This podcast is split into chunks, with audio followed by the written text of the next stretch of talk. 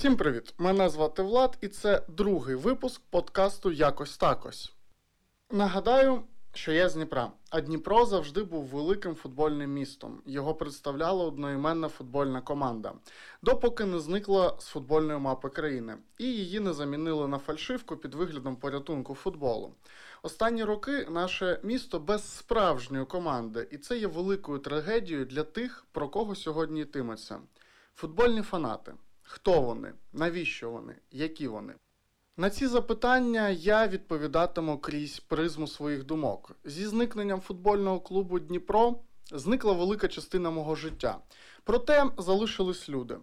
Клубу немає, але ми продовжуємо бачитися. Ледь не кожного тижня граємо в футбол, підтримуємо контакт, допомагаємо один одному. Тому перед записом цього епізоду ми зустрілися щоб згадати все і, можливо, відповісти собі на запитання, навіщо воно було, є та буде.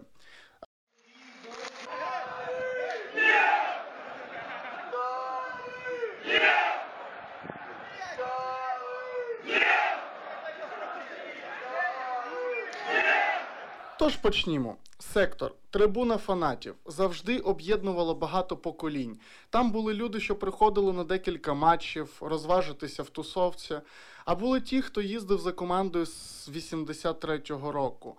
Були ті, хто прийшов на трибуну, коли я тільки народився, і були ті, хто народився, коли я вже ходив на трибуну.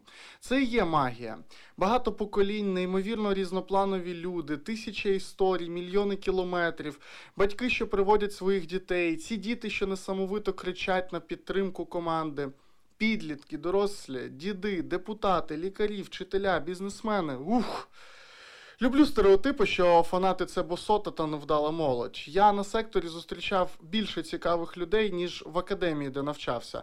Тому зараз ми будемо шукати відповідь на запитання, хто ж такі фанати.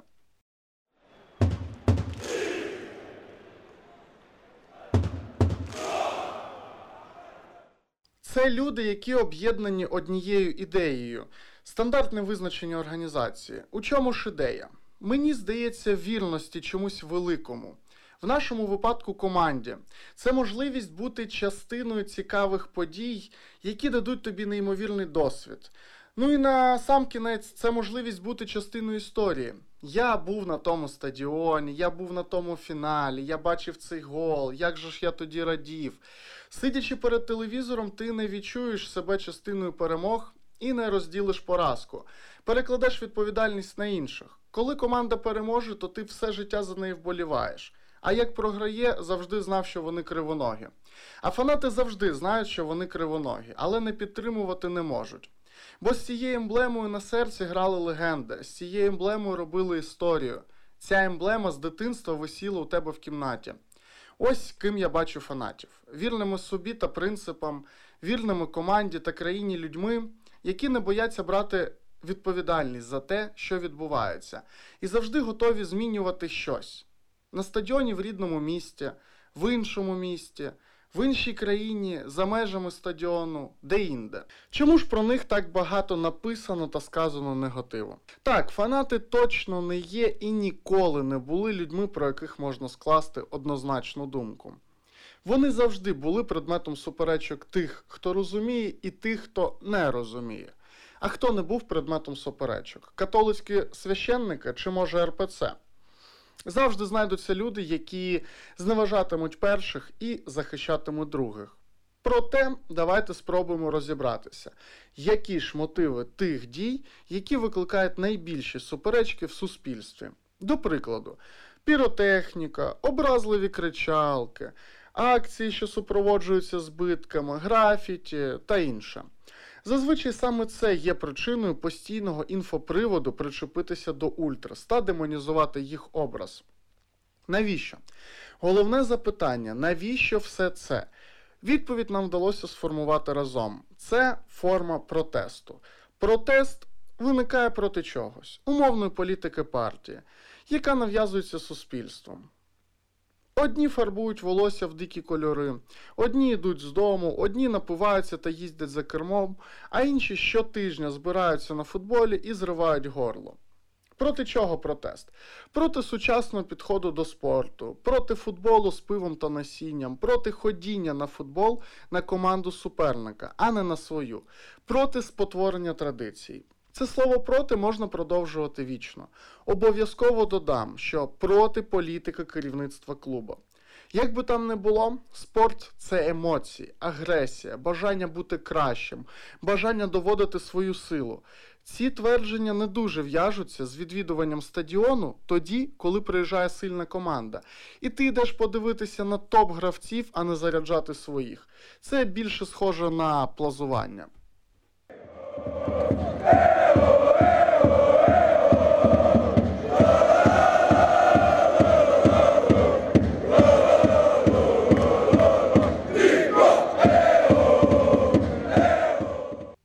Що ці протести дають тобі, вам? Ви ж тільки шкодите команді, її штрафують і таке інше. О, таке дуже часто можна почути від так званих кузьмічів. Ці протести взаємовигідні обом сторонам. Фанати показують свою позицію, а клуб отримує розголос, безкоштовну рекламу. Особливо це важливо в епоху інтернету. Графіті по всьому місту, наліпки, вони ж стікера, усюди, де тільки можна та не можна. Фанати Дортмундської Борусії, до прикладу, зробили для популярності клубу більше, ніж всі керівники клубу. Ви ніколи не бачили гри Динамо Дрезден, проте могли чути про їхніх фанів. Пів світу мріє про вихід цієї команди в Бундеслігу, бо вона колоритна, а колориту надають фанати.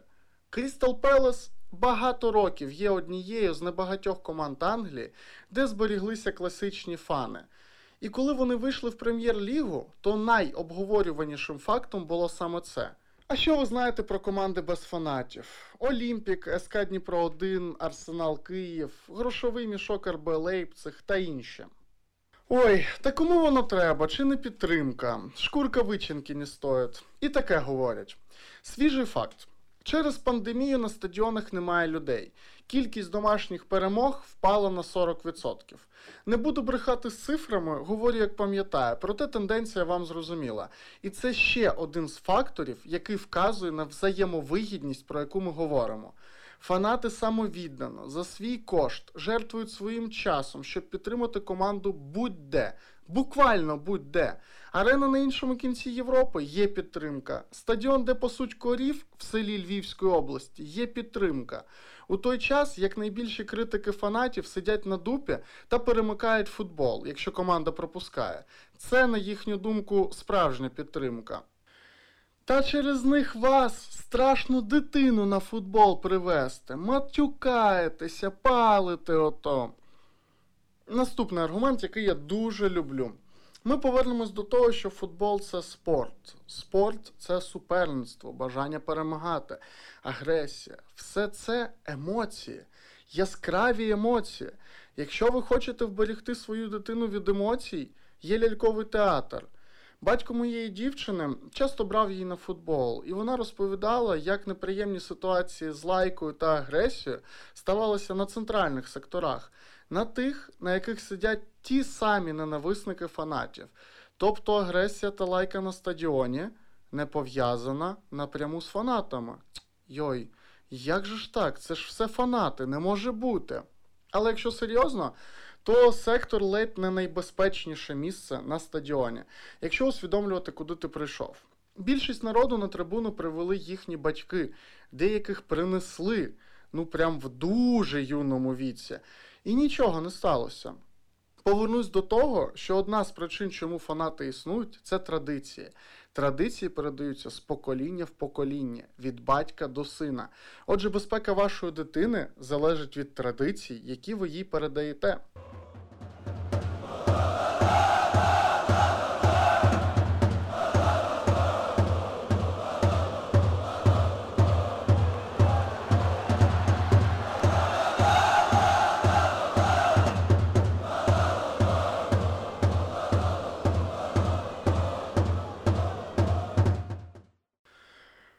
Ну і останній аргумент. Фанати бидло. Бум.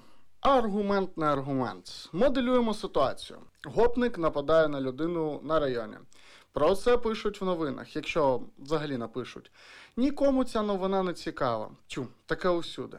Але якщо на цьому гопнику кофта, припустимо, Дніпро Ультрас, то все, інфобомба. Всі читають заголовки. Фанат напав на людину. В коментарях експерти. Давно казав, що вони бидло, всіх пересаджати. Новина розповсюджується серед обивателів, всі лютують. Ось так це і відбувається. Так формується думка. Кожен вірить в те, в що йому зручно вірити, і розповсюджує це. Відсутність критичного мислення в нашого народу розповсюджується не тільки на думку про фанатів, а й на багато інших незручних тем. Повторюсь, мабуть, ніде я не бачив стільки різнопланових та цікавих людей, як на трибуні. Головна фішка в різноплановості.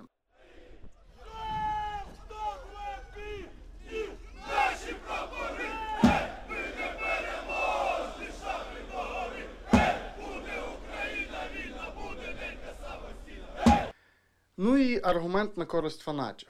Вони були авангардом революції та першими, хто взяв зброю. Фанати взяли паузу в багаторічному суперництві, щоб боронити країну. Вони відстоювали свої міста, коли в них збиралась мерзота під триколором. І це було не тому, що модно, а тому, що такі цінності. Цікаво, що гасло Слава Україні Вперше я почув саме на стадіоні міста Дніпро, яке особливо ніколи не було оазою патріотизму, задовго до того, як відповідь на це гасло знало усюди.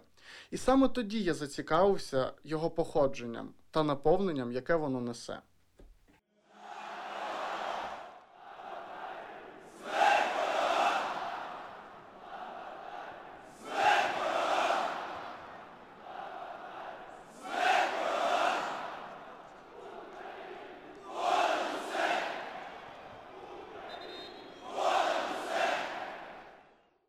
Навіщо ж все це їм, ну або вам?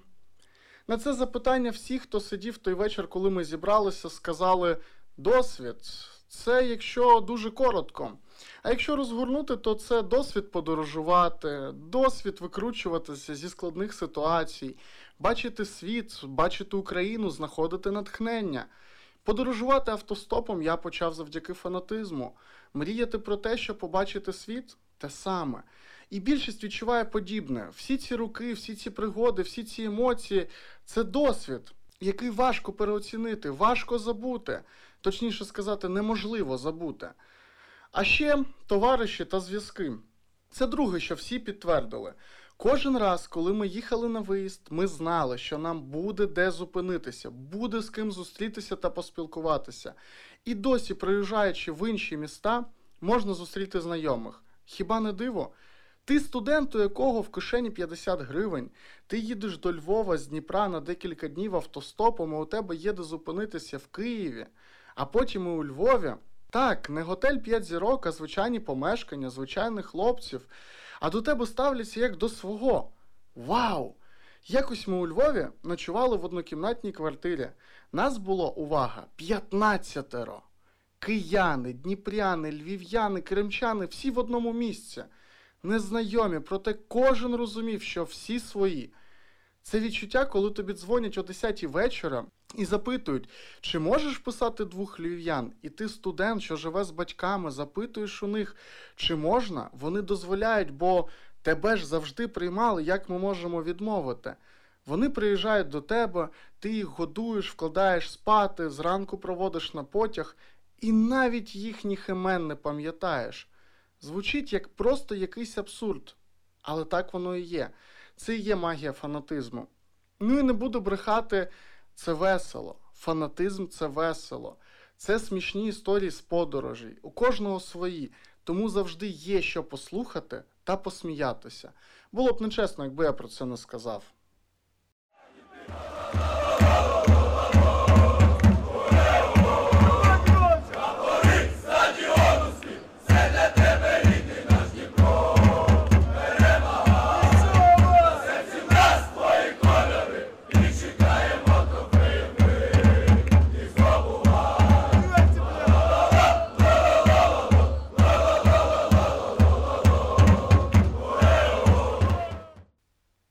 Просто неможливо уявити, скільки можна почути неймовірних історій від кожного. Це лише маленька частина глибокого океану відповідей на запитання чому, навіщо, що це, як це. Просто нагадаю.